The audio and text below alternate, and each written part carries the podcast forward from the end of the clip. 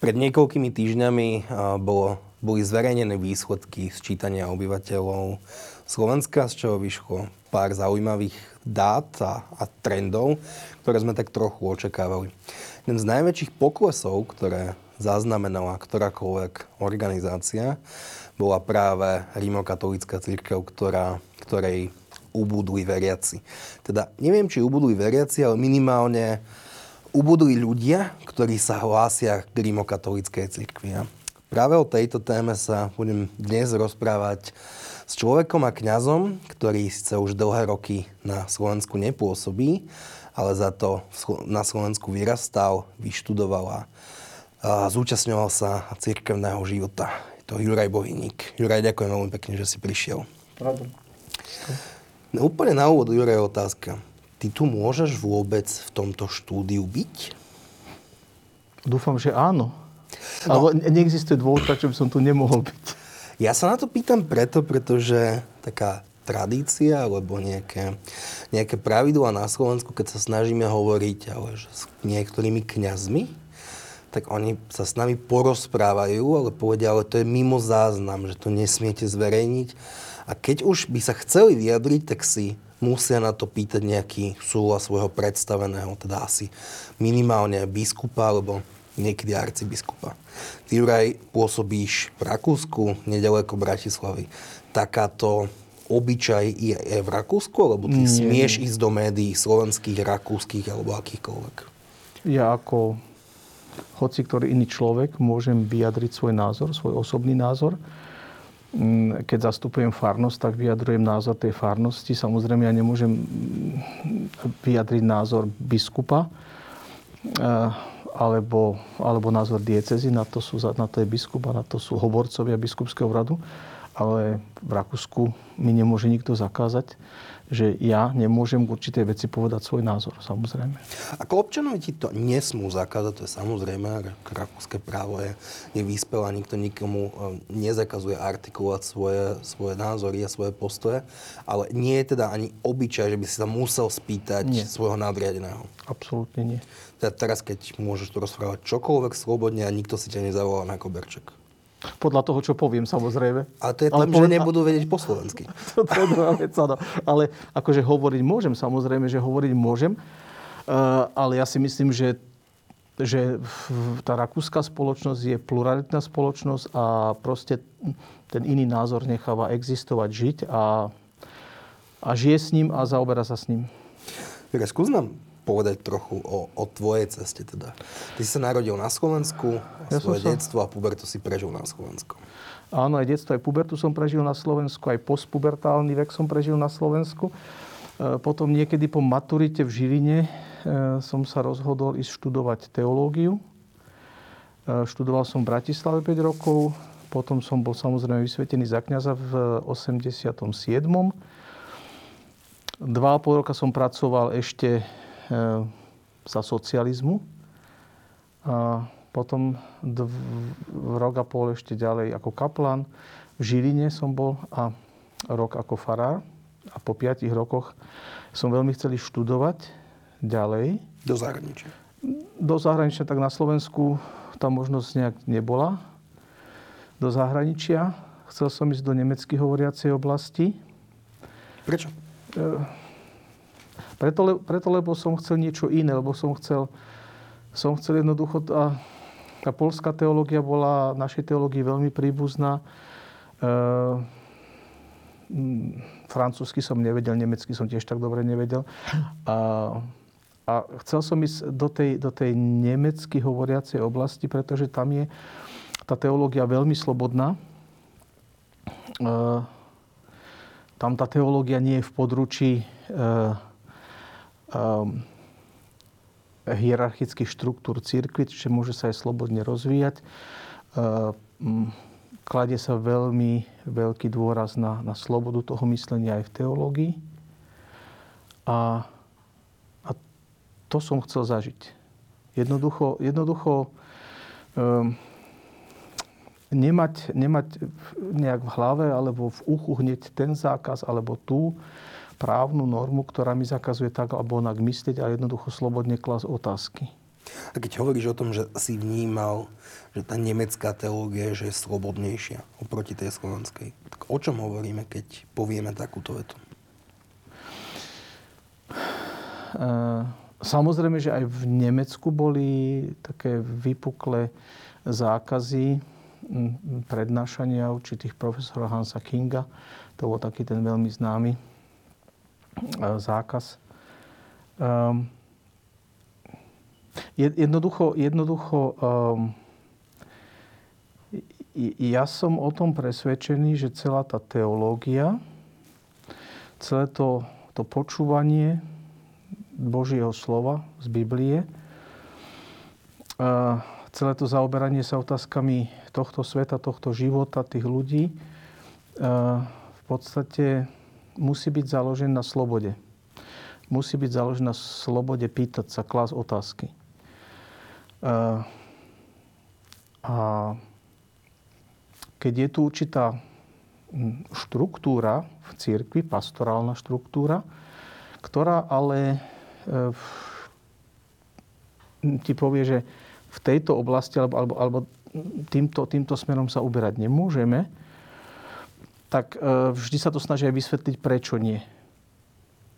To sa na Slovensku nedielo? Na Slovensku, ja som to na Slovensku nezažil, lebo ja som študoval za socializmu. Uh, takže tam sa o slobode hovoriť nedalo. Um, ale ja si myslím, na Slovensku sa to doteraz nedieje. Čo ty myslíš? E, myslím, myslím tým to, že na Slovensku, e, aspoň takto cítim, e, jestvuje, jestvuje proste ten určitý hlas hierarchie, to je, to je biskupská konferencia, to sú jednotliví biskupy. A kňazi dostali zákaz hovoriť. Prečo, prečo, mi niekto, prečo kňazovi niekto zakáže hovoriť? Ten kňaz je predsa medzi ľudom, ten kňaz žije tým životom na tej báze, tej spoločnosti. Tam vznikajú problémy, tam vznikajú otázky a to treba oslovovať.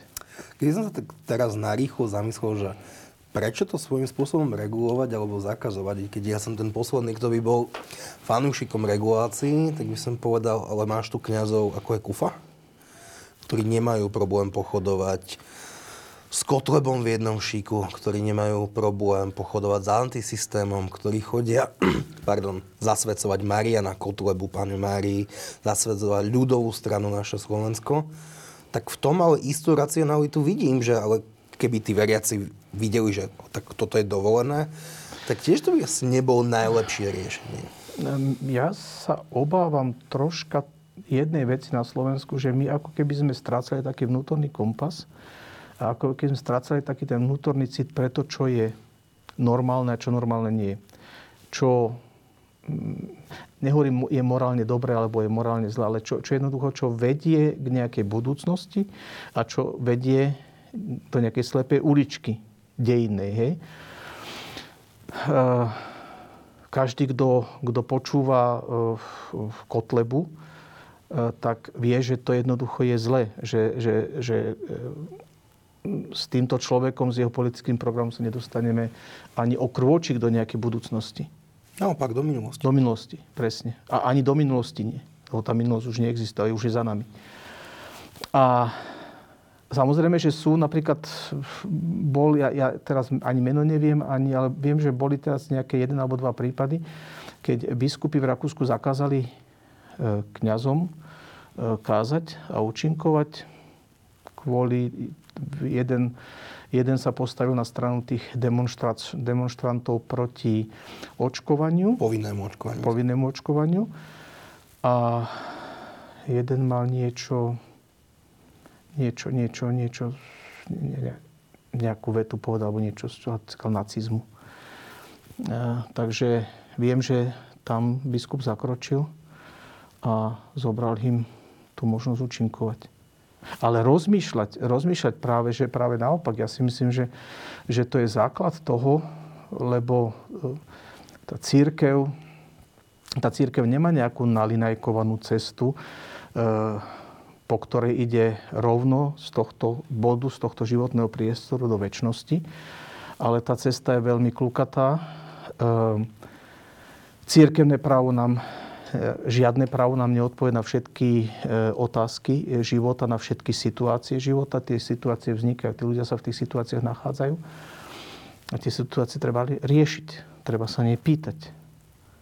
Tak ako som úplne na úvod relácie povedal o sčítaní obyvateľstva a o tom, že poklesol počet ľudí, ktorí sa hlásia k rímokatolíckej cirkvi. Tak ty to vidíš ako? Prečo sa to stalo?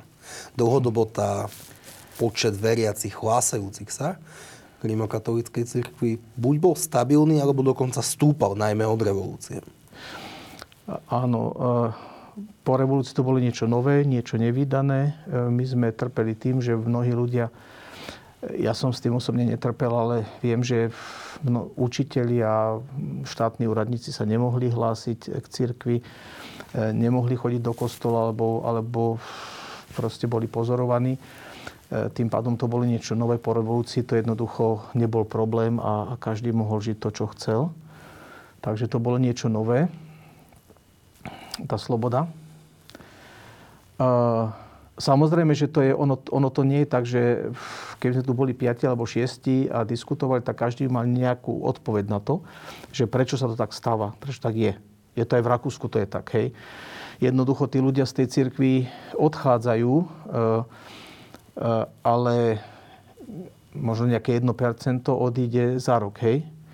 Takže keď si to tak zoberieme, za tých 10 rokov odišlo tu na koľko 300 tisíc, to je asi 10% Takže ono, ono ten trend európsky bol doteraz taký. Hej. Je to komplexná, je to komplexná otázka veľmi, aj komplexný problém. Ja som počúval arcibiskupa z Volenského, bola diskusia na, na televízii na Luxe.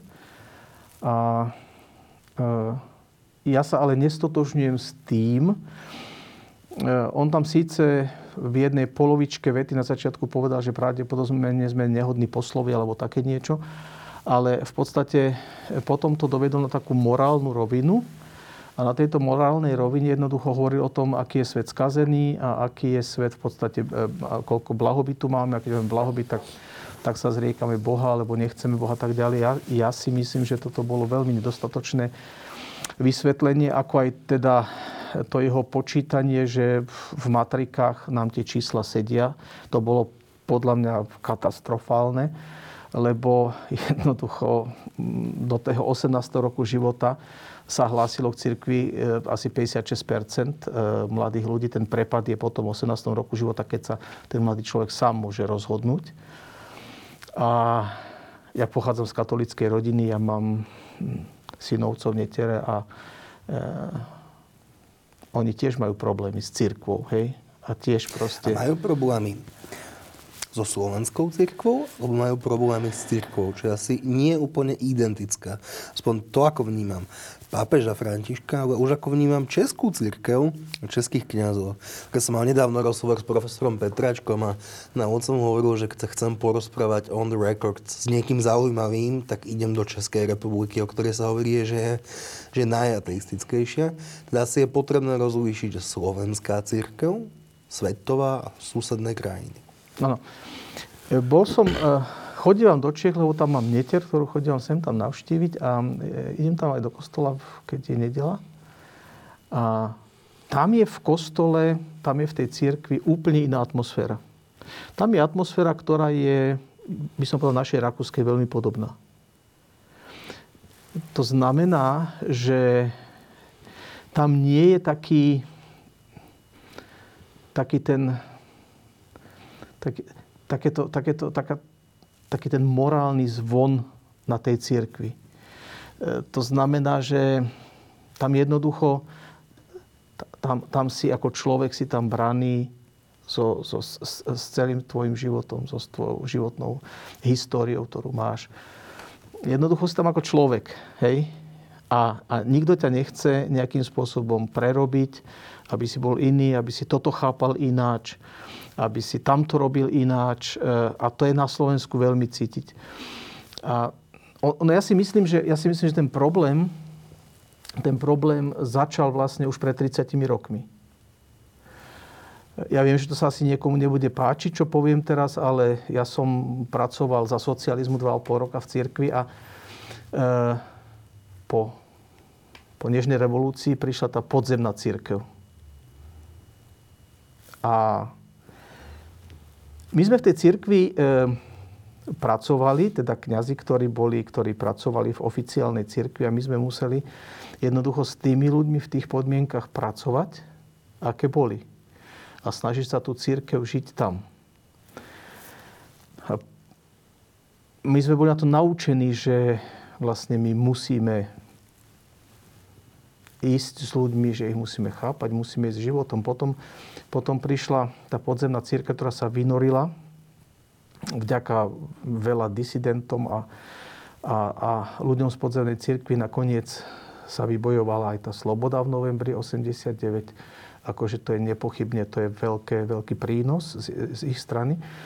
Ale potom v cirkvi um, prišli ľudia, biskupy, biskup Baláš, biskup, arcibiskup Tkáčo, Korec a tak ďalej, uh, u ktorých som ale nevidel,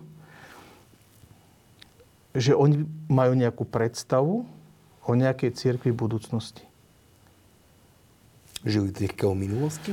Oni Lebo žili... Nejakú... Áno, oni žili... Lebo je pochopiteľné, že žili undergroundovú a podzemnú cirkev. Že museli v tých iných a paralelných štruktúrach pôsobiť a zohrali dôležitú úlohu. Zohrali dôležitú úlohu, ale ako náhle jednoducho prišla sloboda, tak ja som mal taký pocit, ako, ako by ako by to, čo sme my žili vtedy nestačilo, ako by muselo prísť teraz niečo ešte morálnejšie, ešte prísnejšie. Ako, a, a, a tá vízia nejaká toho, toho katolického Slovenska bola taká, taká nejaká z medzivojnového obdobia sa mi zdala.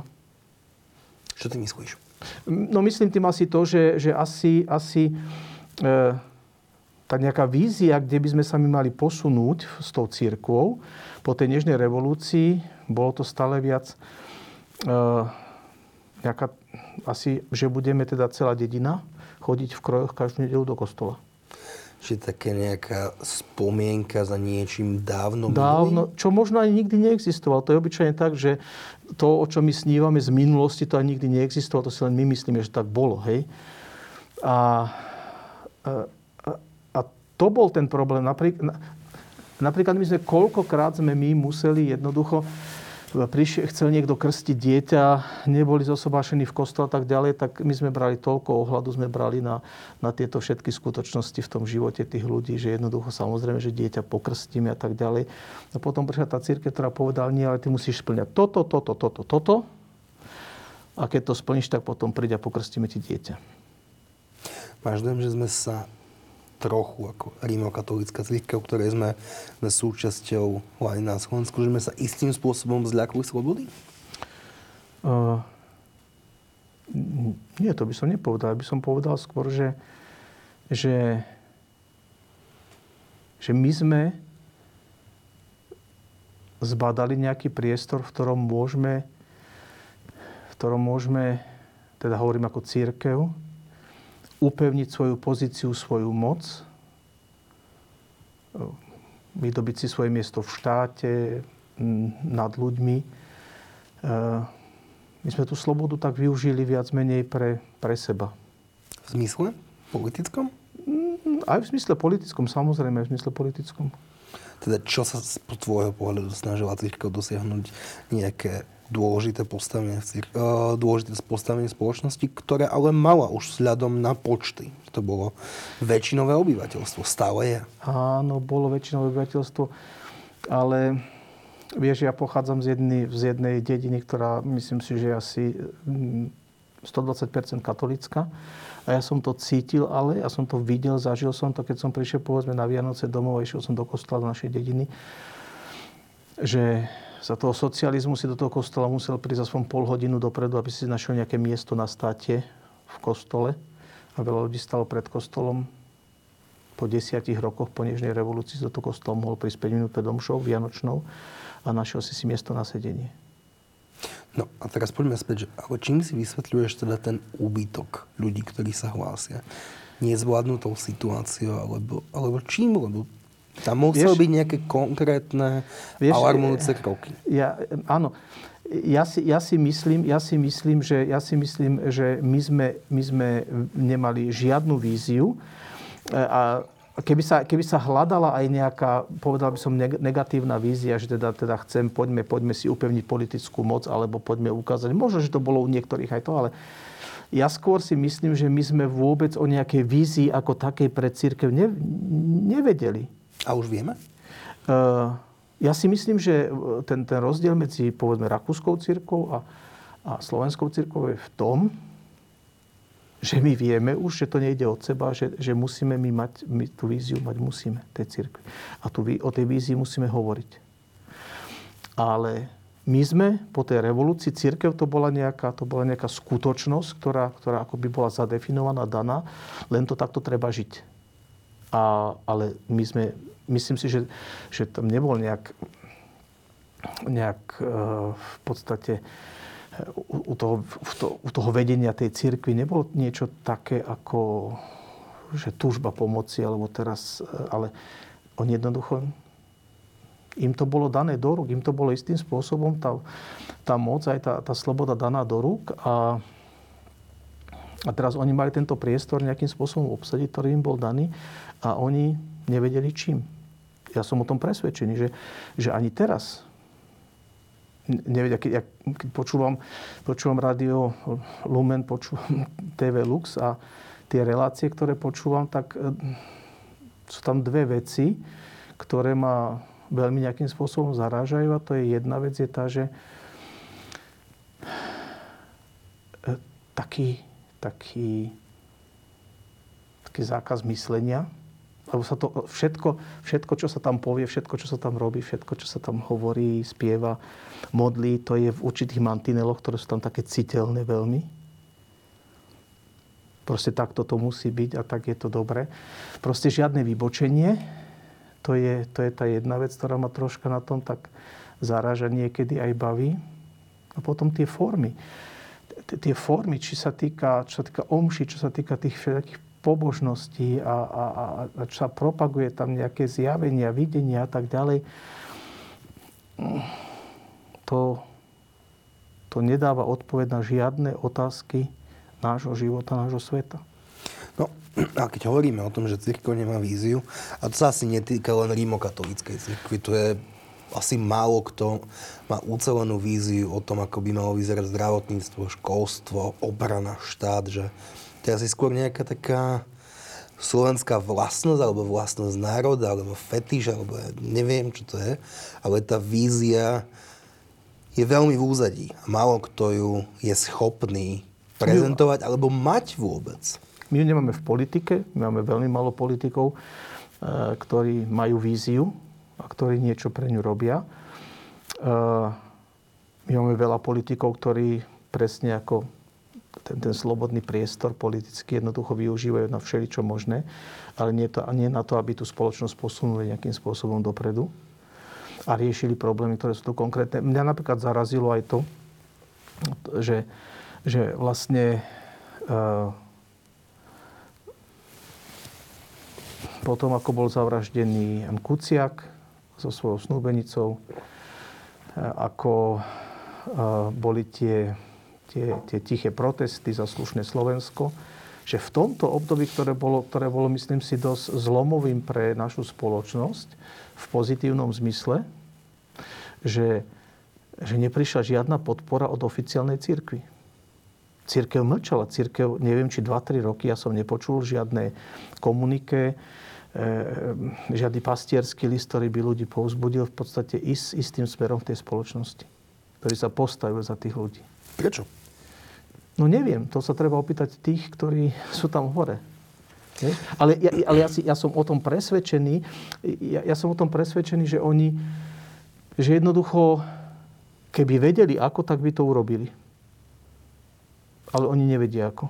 To bolo tak ťažké artikulovať nejaký jasný postoj?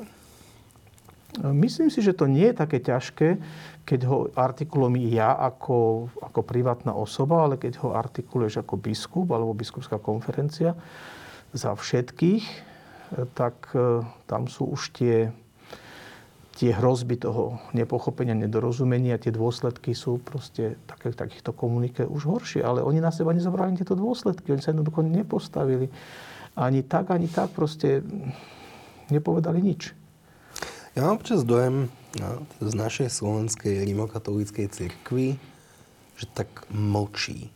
Ale programovo mlčí, že už takmer desiatky rokov. No, že ano. Keď vidím, že sa deje niečo dôležité že pre celú krajinu, tak by som čakal, že zaznie aspoň niečo. Pokojne no. niečo, s čím budem a priori nesúhlasiť, čo bude úplne opačné, ako je moje videnie sveta, ale čakal by som nejaký postoj. A ten vôbec nevnímam. No. Ako to je možné? No a teraz keď... Možno ne... ja zle počúvam. Asi pravdepodobne počúvam potom obidva zle, lebo ja, ja tiež necítim, že by sa že, že by jednoducho som bol nejakým spôsobom usmernený alebo bol by, bol, bol by mi daný nejaký impuls zo strany e, našich e, biskupov, ako, aký zástoj má mať ja ako kresťan. Keď to bol pápež František, tak to bolo množstvo postojov. A, a on hovoril takou jasnou rečou, čo znamená byť kresťanom a čo znamená nebyť kresťanom. On hovorí tak jasnou rečou a toto som ale ja ešte nikdy od našich biskupov nepočul. A teraz si predstav, že oni, tí biskupy, nie sú takýmto spôsobom prezentní. E, kňazi nemôžu hovoriť. A ja ako obyčajný, normálny kresťan, ktorý žijem svoj život, chodím do práce, mám rodinu alebo už čokoľvek, žívam svoj život, ja hľadám orientáciu a ja žiadnu orientáciu nedostanem. To znamená, ja mám taký pocit, že tu sú nejakí pastieri alebo teda nejakí otcovia, ktorých voláme otcov, ale ich nemáme v podstate nie sú prítomní vo verejnom hmm. živote, alebo nie sú prítomní inde? No, oni sú prítomní v kostole, ale vo verejnom živote nie sú prítomní. V zahraničí teda, kde si pôsobil, no, pôsobil si Švajčiarsku, Nemecku, poznáme Česk, Česku, Českú církev, kde sú kniazy ako Halík, Petráček, Marek Orchovácha, Karol Satori, že sú naozaj silne prítomní ako intelektuáli, ktorí sú prítomní v médiách, vo verejnom živote, dokážu vyvolať zaujímavú polemiku. Čo sa nám stalo, že na Slovensku, ak o týchto kňazov vieme, tak nemôžu hovoriť verejne. Pomohlo by nám to? E, no čo sa nám stalo? Ja som si niečo pripravil. Ty si už ma karhal, že sa poctivo pripravujem. Čítam knihu od jedného či, e, vietnamského filozofa, ktorý žije a pracuje v, v Nemecku Byung Hul Han. A on hovorí, on, napísa, on, on hovorí o, o, o, o úžasne, veľmi pekne vie podchytiť ten vývoj v spoločnosti. A v jednej knihe Austreibung des anderen, teda vyhnanie iného, vyhnanie iného, iný v zmysle niekto odlišný? Iný, odlišný s iným názorom, s iným postojom. A on píše, čas, keď tu bol ten iný, sa skončil. Iný ako tajomstvo, lebo niekto, kto je iný, je to niečo tajomné, hej? Lebo je to niečo iné, iný. Iný ako zvádzanie, to znamená, chcem to skúsiť, čo to je, to iné, ten iný, prečo on rozmýšľa tak, prečo má taký názor. Iný ako eros, iný ako túžba, ale aj iný ako peklo, iný ako bolesť. Tento iný mizne. Dnes negácia toho iného ustupuje pozitivite toho istého. A to neustála snaha o, tú, o, o to isté, o tú monokultúru, predstavuje patologické zmeny v našej spoločnosti. A on hovorí, on hovorí, že, že pokiaľ tu je ten iný, ktorý ma istým spôsobom stále dráždi, stále napáda, on hovorí, že to je ako keby si mal v tele vírus a to telo sa snaží proti tomuto vírusu istým spôsobom bojovať. A to telo dostáva silu. A keď tu niekto, keď tu ten iný už nie je, keď tu ten vírus už nie je, e, a telo chce stále bojovať, tak dostáva tú autoimúnnu chorobu. Začína požierať samo seba. Teda v zmysle, že inakosť, iné názorové prúdy, iní ľudia nás dokážu vnútorne obohatovať? No samozrejme, to je, to je, akože, to je jediné, čo nás dokáže obohatiť. A my ich tu máme, ale my sme ich istým spôsobom sme ich, sme ich ako si odstavili. Sme ich umlčali. Lebo, ale, to, ale to je, myslím si, to je, to je, myslím si, to je problém celej spoločnosti, aj, aj, aj západnej, to je problém, problém social media, e, kde tí ľudia jednoducho už nechcú písať svoje názory, keď nie sú konformné, lebo proste ten, ten, e, tie nadávky a a ten shitstorm, ktorý tam je, proste jednoducho ich odstavia. Koľko ľudia si povedia normálne, že ja tam už písať nebudem, ja už svoje názory nevyjadrím ani na verejnosti, ani v rodine, ani nikde. V kostole to božnie. Tam mne sa zdá, že aj v cirkvi sa to presne, presne stáva, že, že my máme takú predstavu, ty máš byť takýto a takýto, ako dobrý katolík, musíš robiť toto a toto. My máme na každého takú, takú krabicu. Inklinácia ku konformnosti? Hm, konformnosť, no, no áno, áno, my sme proste monokultúra monokultúra a tá monokultúra už v sebe nemá život. Teda, ak by sme chceli zvrátiť úbytok ľudí hlásiacich sa i k našej cirkvi, tak by sme sa mali viac otvoriť. A otvoriť voči čomu? No, viac by sme mali rešpektovať toho druhého. Jednoducho rešpektovať toho druhého. E, ten biskup nemôže, biskupská konferencia, ktorá, ktorá jednoducho vydá e, nariadenie, že kňaz môže hovoriť len s dovolením svojho biskupa na verejnosti, sa oberá o názor. Samozrejme, že chráni spoločnosť aj pred tými názormi. A zaujímavé, že, že, že církev, si, církev si ale veľmi ťažkala vtedy, keď mala dať zákaz uh, Marianovi Kufovi, aby kázal. Vtedy s tým veľmi, veľmi váhala. Vieš? To, to je tiež veľmi zaujímavá vec. A na druhej strane jednoducho církev sa tým ochudobňuje. A tam to začína. Vieš? My máme teraz uh, to obdobie prípravy na tú veľkú synodu o synodalite. A počúvam v týchto dňoch viac eh, slovenské médiá, aj slovenské katolické médiá, kde sa tá synodalita vlastne vysvetľuje. A tak nejakým spôsobom sa tak okliešťuje. Um, Papež František chcel vlastne tou synodalitou dosiahnuť, synoda znamená spoločná cesta. To znamená, že keď my dvaja sa rozhodneme ísť spoločnou cestou a narazíme na problémy, tak my ich dokážeme vyriešiť len komunikáciou. To je, to je tá synodalita. Že nebude tu jeden, ktorý jednoducho povie, teraz ty budeš mlčať a ja ti ukážem cestu, ale to má byť naša cesta. Naša cesta znamená komunikáciu, naša cesta znamená, že, že ja som otvorený pre tvoj názor a ty si otvorený pre môj názor a my sme otvorení preto, aby sme nejaký spoločný názor našli a nejaké tie spoločné kroky robili do budúcna. Ale ako je to možné, ako je to možné v cirkvi, ktorá má toľko zákazov a tým sa ochudobňuje o ten názor toho druhého? Čo sa musí stať, alebo inak, akákoľvek spoločnosť, keď ubúda členov, ubúda podporovateľov, tak to je aj priestor na nejakú sebareflexiu, že zamyslenie sa, že čo robíme zle. Tak čo sa musí stať, aby ten úbytok minimálne neakceleroval a nebol tak rýchly, že by sme stratili 300 tisíc ľudí hlásiacich sa k cirkvi?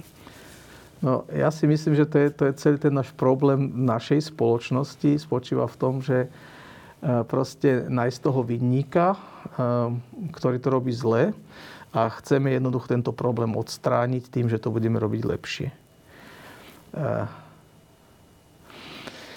v Biblii, odpoviem ti takto, v Biblii existuje tá, ten príbeh, ktorý poznajú všetky deti, aj ty si ho isto čítal a poznáš o, o potope sveta. Videl som jeden film, e, e, bol v Nemčine pred pár mesiacmi, ktorý ma veľmi zaujal. A tam išlo o to, že meteorológovia a, a geológovia a, a archeológovia veľký tým ľudí jednoducho spolupracovali a chceli jednoducho historicky vyskúmať, čo tam bolo vlastne. Tak okrem toho, že zistili, že keby, keby spršala na zem všetky oblaky a všetká voda, ktorá je vo vzduchu, takže by tú zem zaplavili asi na 3 mm.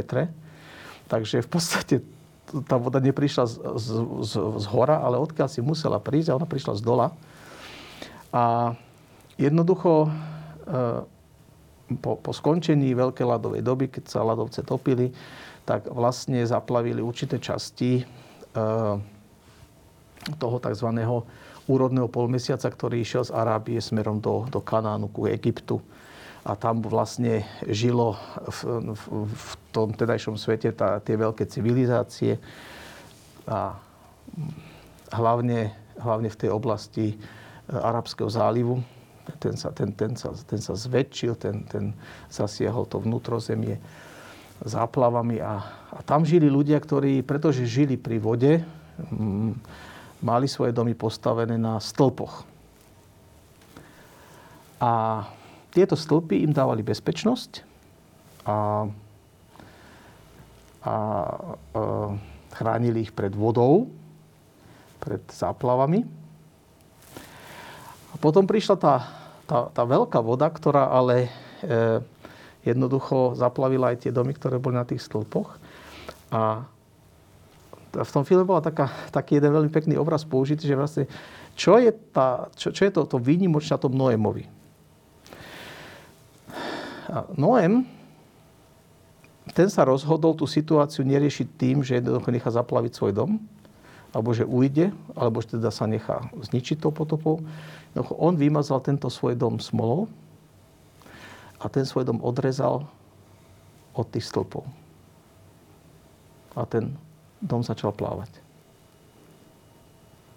To isté by sme mali spraviť To znamená, že v určitej oblasti boli tieto stĺpy, dávali tomu celému domu e, bezpečie. bezpečie pocit bezpečia, stabilitu. Ale ja si myslím, že my žijeme v úplne inej dobe, v inej spoločnosti. A že církev by mala tie stĺpy odrezať a mala by sa vydať na vodu. Mala by sa naučiť plávať s tým domom. Samozrejme, že pokiaľ máš ten dom postavený na pevných stĺpoch, tak máš nielen istotu, máš to v rukách, pokiaľ začneš plávať na vode, tak to nemáš v rukách. A ten Boží duch, alebo Boh ťa vedie tam, kde ťa chce viesť. Takže ja si myslím, že, že neexistuje, ja si myslím, že na to neexistuje ani vonku, ani tu na nejaké riešenie, aby nás nebolo menej, ako, ako to zabraniť. Samozrejme, že sa môžeme snažiť sa o, o určitú, o, určitú atmosféru našich spoločenstv, našej cirkvi. Tá atmosféra podľa mňa by mala spočívať v totálnej otvorenosti, nie v zakazovaní otázok. Mala by spočívať v tom, že každý jeden človek bude braný a, a vážený v tom svojom živote, v akom je. A že nebudú sa ľudia nejakým spôsobom morálne merať. My tu máme nejaký meter a ty zodpovedaš, alebo my tu máme nejaký, my tu máme nejaký, nejakú predstavu o tom, o tom perfektnom katolíkovi. A keď uh, my, my to akceptujeme, aj keď len 10 uh, uh, s, s tým nejakým spôsobom um, uh, súzniš? Áno, ale, ale neradi, ale no dobre. Nie. Ono to má byť tak, že ty si taký presne dobrý, aký, aký si. A ty si v tomto spoločenstve pre nás darom. To, čo ty si myslíš, to je darom. Tvoje otázky, tvoje problémy sú pre nás darom a povzbudením. Môžu byť aj prekujatím, že? Všetko, všetko, všetko, všetko na tom svete, čo je, čo je, čo je e, charizma, teda dar, je aj stigma, je aj zranenie. Všetko. Všetko. Keď, keď sa chceme e, vyhnúť sklamaniu, tak sa vyhníme aj láske keď chceme zažiť lásku, musíme spočítať so sklamaním. Verím, že keď sa stretneme, tak to opäť po ďalšom sčítaní, že nebudeme sklamaní. Juraj, ďakujem, že si prišiel. Rado sa stalo. Tešilo ma.